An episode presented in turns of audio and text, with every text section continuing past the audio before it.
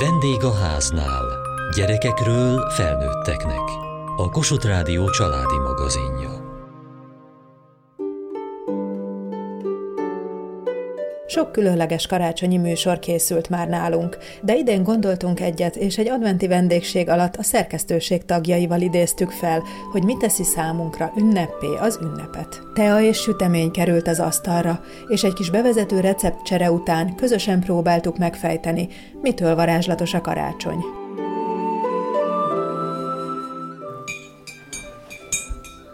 Olyan jó itt együtt, ilyen karácsonyi hangulat van, nem? Terülj, terülj, asztalkám, köszönjük a meghívást. Hát igazán nincs mit, örülök, hogy eljöttetek. Van itt mindenféle sütés. Szoktatok ebből karácsonykor is valamit sütni? Én nem sütöttem még zserbót, de úgy vagyok valahogy idén lehet, hogy kipróbálom, mert a párom nagyon jelezte, hogy szeretne zserbót tenni idén karácsonykor. Otthon volt nálatok? Anyukát szokott csinálni? A zserbót a nagymamám készíti. huszonötödikére nálunk az a sláger. Nálatok, ti mi például, ti hogy készültek? Mi mézes kaláccsal készülünk alapvetően, meg van egy speciális, nagyon finom sütőtökrémlevesem, tehát azt minden évben meg kell, hogy csináljuk. Mi édesen esszük a sütőtökrémlevest, vaníliával és almával, és a tetejét megszórjuk ilyen sós tökmaggal. Karácsonykor én azt előtte valónak már el szoktam készíteni. Csöngettek, megjött Gergő. Szia, Gergő! Mit töltsek? Teát tölthetek neked, vagy kávét? Ha döntsünk, egy kis gyümölcslét. Pöpcsöt kérek, egy kicsi gyümölcslét és vizet. És vizet, jó. Vegyél valamit. Van olyan kalács, amit Andi sütött. Nekem a karácsonyról alapvetően az ünnep jut eszembe, mert nálunk az a szokás, hogy amikor születésnapot ünneplünk, akkor aznap reggel kalács van és nutella, ez a reggeli. Ugye egyébként nem nagyon szoktunk nutellát enni, hát kalácsot is persze ünnepi alkalmakor, de a születésnap az mindig úgy kezdődik, hogy nutellás kalács. Edit, nálatok? Szoktam az unokákkal sütni mézes kalácsot, és kérdeztem tőlük, hogy akarnak-e az idén megint sütni, és mondták, hogy igen, nagyi, de ne olyan rosszat, mint tavaly csináltunk. Mi volt az a nagyon rossz? Hát, mert nem rakok bele cukrot egyáltalán, mert a szülők nem etetik őket édességgel, se csokoládéval, se cukorral, de hát úgy látszik, hogy ez mély nyomot hagyott bennük, úgyhogy most valamin változtatnom kell, hogy nincs jobban az, örüljenek. Nincs az a rossz mézes kalács, amit egy kis lekvárral meg ne lehetne enni. Én megmondom őszintén, hogy nálunk meg nagyon sok cukor van karácsonykor, tehát ez az egy időszak az, amikor szabad, tehát nálunk szaloncukor, sütemény, beigli. Nekem van egy ilyen élményem, a nagyszülőknél szoktuk tölteni a huszonötödikét. És képzeljetek el, hogy ül kilenc ember az asztal körül, és valaki egyszer csak megszólalt, hogy nincs egy szelet kolbásza valakinek. és, és akkor nagymamám elment a spájzba, hozott kolbászt, kegyeret, vajat, és azóta nálunk ez ilyen nagy családi hagyomány lett, hogy ha nagyon sok cukor, akkor vagy a szalonna, a kolbász, a töpörtyű, valami kikerül az asztalra.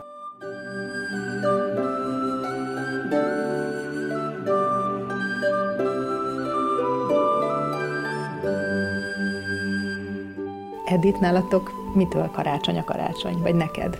Nem csak az ételek tekintetében. Mitől karácsony?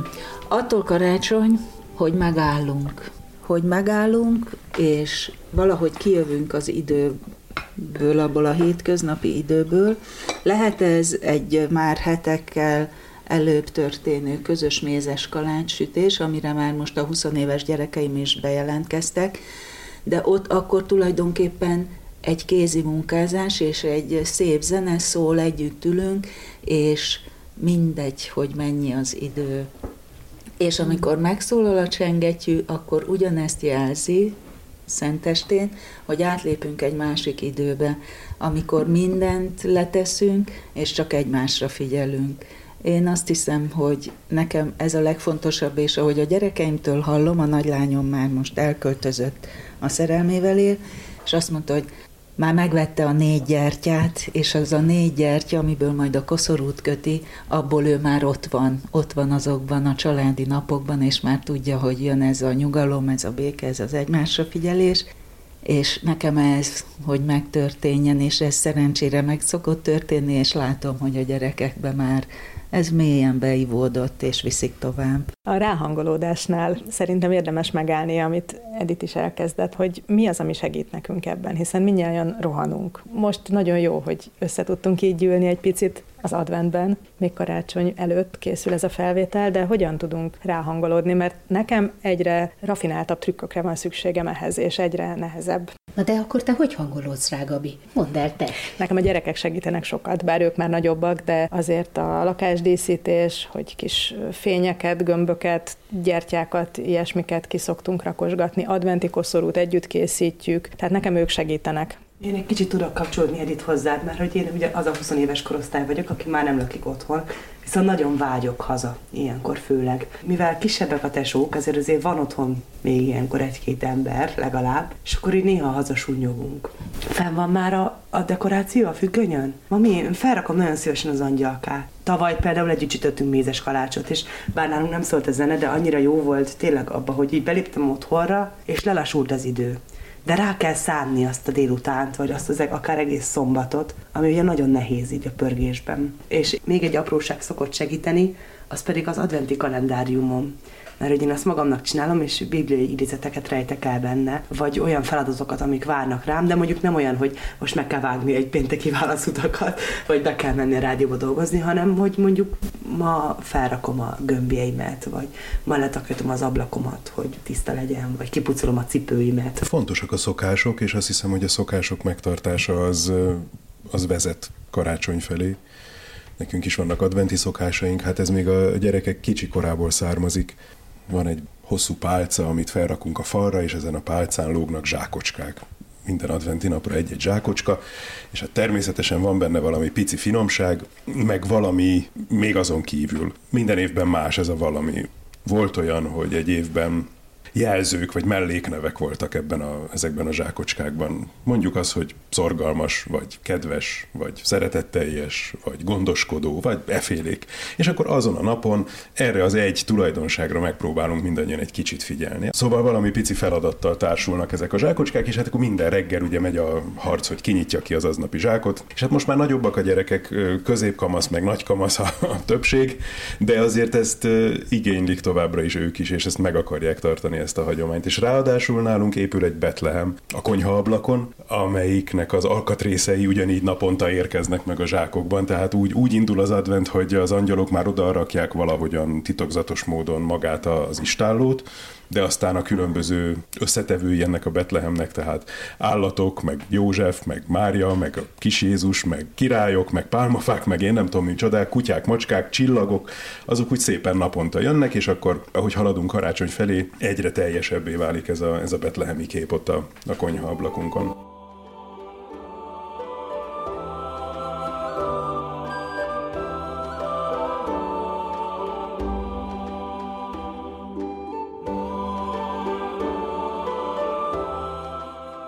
Én el szoktam menni ilyen adventi vásárokba, nem szoktam vásárolni, tehát nagyon-nagyon ritka az. Egyszerűen az, hogy ott olyan finom az illat, ott akkor megnézek, milyen jó kis karácsonyi ötleteket lehet kapni. Ennek az egésznek van egy ilyen nagyon átitatott hangulata.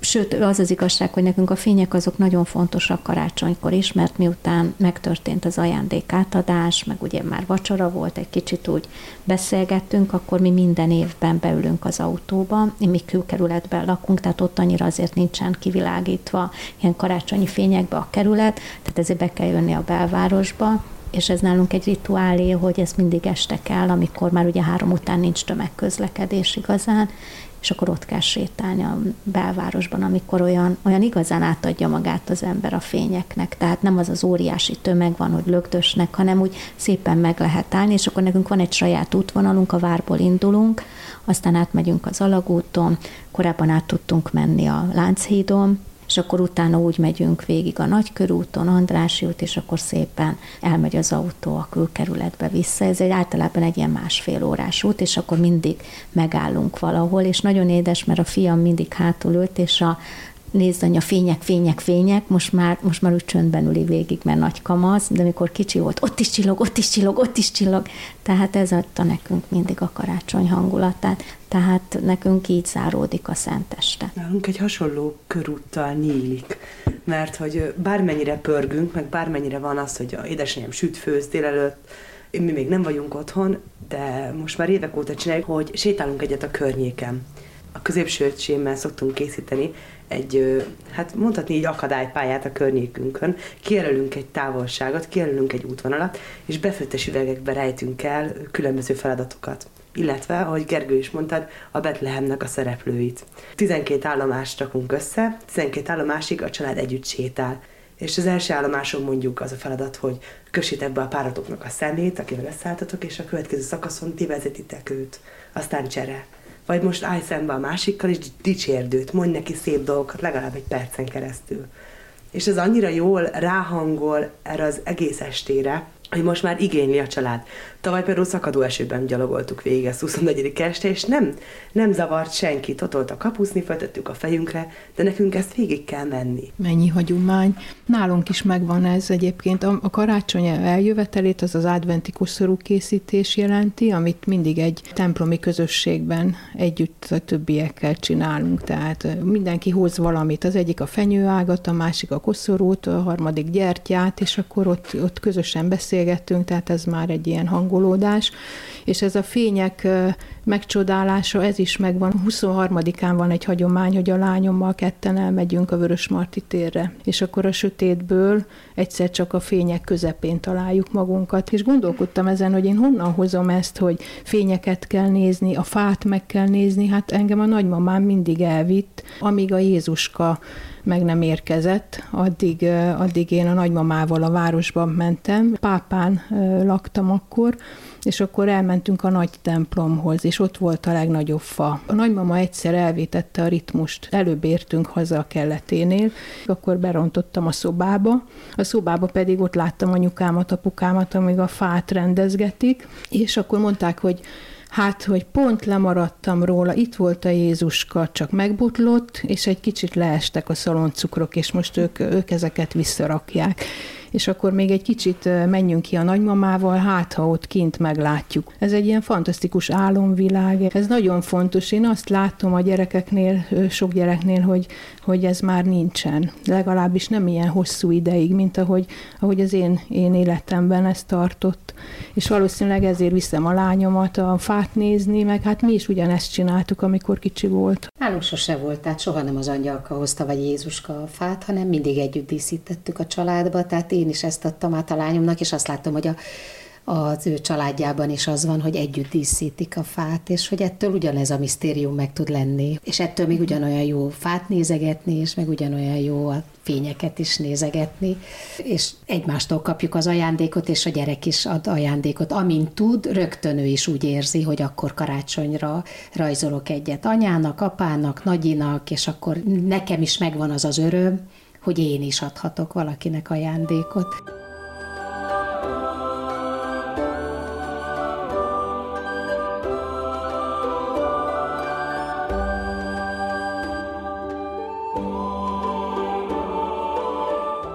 Ahogy idősödünk, hogyan lépünk át egyik szerepből a másikba? Nálatok ez hogy megy? Mennyire zökkenőmentes? Nálam pont most van ugye fordulóban ez. Most öt éve érettségiztem, azóta nem lakom otthon, és próbálom a tesóimat még benne tartani ebben a varázsvilágban. De idén nagyon érdekesen összejöttünk egy, körülbelül egy hónapja, mert akkor voltak itthon a testvéreim Pannonhalmáról, és mi húztunk öten egymás között. Mert hogy mi szeretnénk egymást megajándékozni, de közben nem tudunk mindenkinek ajándékot adni, hiszen mi is hatan vagyunk testvérek, meg a két szülő, a szülőknek együtt ajándékozunk. Nálam ez így fordult át, hogy még egy kicsit gyerek vagyok otthon, de már felnőtt vagyok, inkább elviszem a tesóimat sétálni addig. De még azért szeretem, hogy az angyalok hozzák oda az ajándékokat a fa alá. De az angyalok már közben mi is vagyunk, szóval ez még nekem olyan kettős, hogy már oda tesszük a saját ajándékunkat, de még azért becsukjuk a szemünket, amíg a miénket oda rakja az angyalka. Nálunk mindent a szülők készítettek elő, tehát mi voltunk a védett gyerekek, és amikor férhez mentem, akkor úgy hirtelen minden rám hárult először, mert ugye én kerültem a konyhába, akkor a párom díszítette a fát, és amikor meg, megjött a, a kisgyerek, nekünk, a fiam, akkor meg ugye minden körülötte forgott. És érdekes volt, hogy nagyon sokáig mi mentünk édesanyámékhoz, második karácsony másnapján, de két éve, hogy édesanyám meghalt, most mindenki hozzánk jön. Tehát ugye a, a családi központ is átváltott egy másik helyszínre, és most én vagyok a, a vendéglátó, aki mindenkit megvendékel, és nálunk tartjuk a nagy ünnepet. De igen, ezek a szerepek megváltoznak. Tehát a kicsiből, amikor idézésen gyerekekről rólunk szól a karácsony, akkor átmegyünk a másik oldalra, hogy mi vagyunk a gyerekekért, és mi örülünk a gyerekek örömének, illetve az egymás örömének is, de ez egy másik szerep már a karácsonyban. Jó, hogy kérdezted, Gabi, mert, mert tényleg olyan sokszor változott már meg például az én életemben ez a helyzet, és olyan nehéz volt a változást mindig megélni, és újra gondolni, hogy hogy legyen.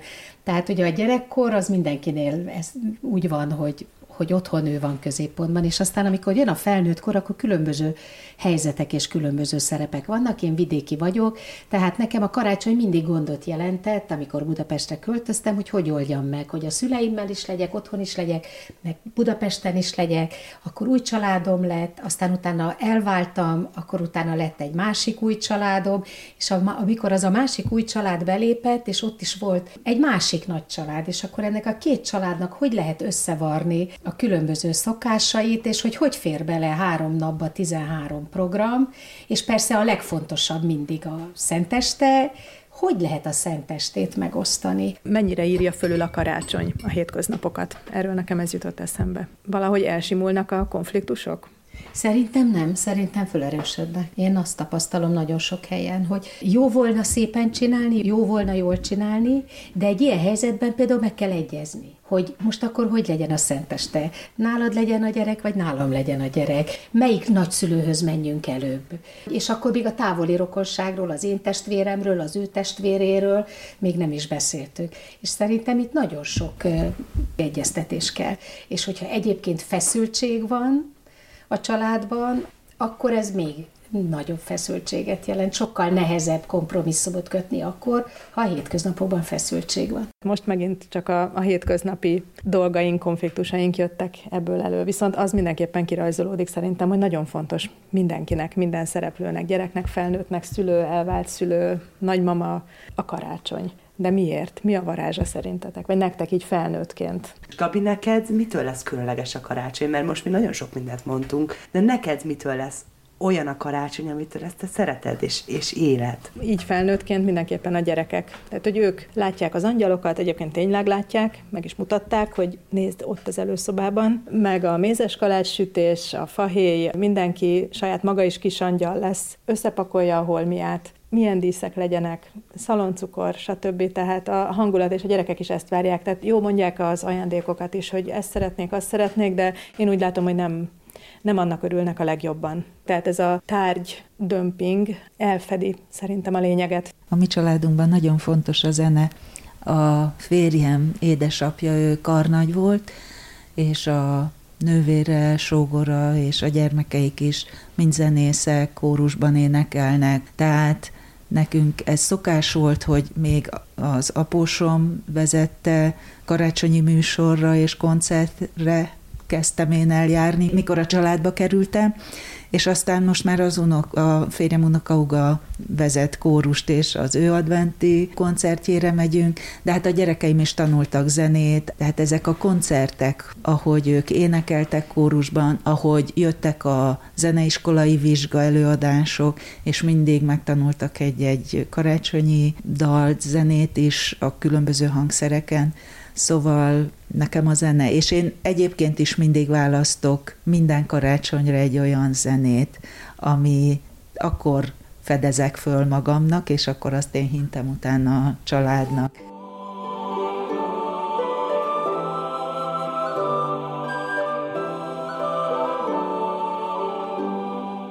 Néha előfordul az is, hogy rendhagyóra sikerül egy karácsony. Nektek van ilyen emléketek? Ha rendkívüli karácsonyt, nálunk az angyalok huszonharmadikán este éjszaka dolgoznak. Tehát huszonnegyedikén egész nap már a, a nappali, vagy az a szoba, ahol a karácsonyfa fog majd állni, huszonnegyedikén este, az már zárva van, és oda senki nem megy be. Mert hogy huszonharmadikán mindenki elmegy aludni, és akkor, és akkor lezárjuk a nappalit, így, így aztán huszonnegyedikén az angyalok, azok teljes békességben egész nap tudnak dolgozni és röpködni.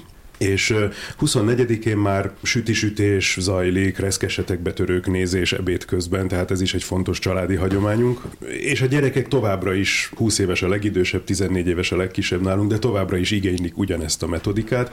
Eszük ágában nincs részt venni az angyalok munkájában, ugyanakkor kukucskálni nagyon szeretnek. És emlékszem, hogy az egyik évben valamelyik még, még egészen kicsi volt, de valahogy be tudott kukucskálni a nappaliba, és egyszer csak jött. Apa, mondok egy titkot. Idén fekvő fát hoznak az angyalok. És akkor a huszonnegyedike további része az a gyerekek eltávolításával és a korrekcióval zajlott. De estére állt a fa. Kiderült, hogy mégiscsak állófát hoznak. Hát Andinak volt, amikor emlékszem, ő a szülőszobán voltál mikor egyszer szenteste. Ja, igen, igen, igen. Az, az egy rendhagyó karácsony volt. Már a vacsora után, ajándékbontás után ott hagytam az elpillett családtagokat, és úgy elosontam, és elmentem a, az Uzsoki kórházba, hiszen megbeszéltük, hogy, hogy én karácsonykor meglátogatom a kórházat, megnézem az újszülött babákat, beszélek a mamákkal, orvosokkal, hogy hogyan is zajlik egy karácsony a kórházban, és ebből lett egy műsor. Úgyhogy ez, ez egy... számodra mit jelentett oda menni? Mert ez azért huszonnégy estében nem egy szokványos tevékenység. Hát, arra gondoltam, hogy ez, ez az, amit én még soha nem csináltam, meg nem is fogok, hogy, hogy eljövök otthonról, de hogy volt bennem egy izgalom, egy várakozás, hiszen mindannyian nagyon szeretjük ezt a műsort, és azzal mentem oda, hogy, hogy találkozom érdekes, izgalmas emberekkel, meg történettel, hogy hogyan örülnek a kismamák, igazán érdekelt engem, hogy hogyan történik ez a karácsonyi babavárás, hiszen a karácsony is a születésről szól, Jézus születéséről.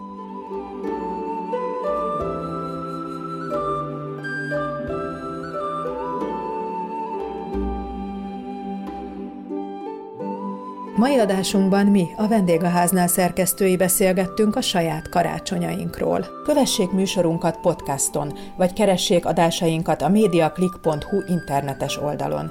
Várjuk leveleiket a vendégháznál kukac m t v a pont hu e-mail címen. Műsorunk témáiról a Kossuth Rádió Facebook oldalán is olvashatnak. Elhangzott a vendégháznál. Közreműködött Katalucso Andrea, Geri Klára, Hegyesi Gabriella, Juhász Tímea, Mohácsi Edit, Süveges Gergő, Szendrei Edit, a gyártásvezető Mali Andrea, szerkesztette a felelős szerkesztő Hegyesi Gabriella.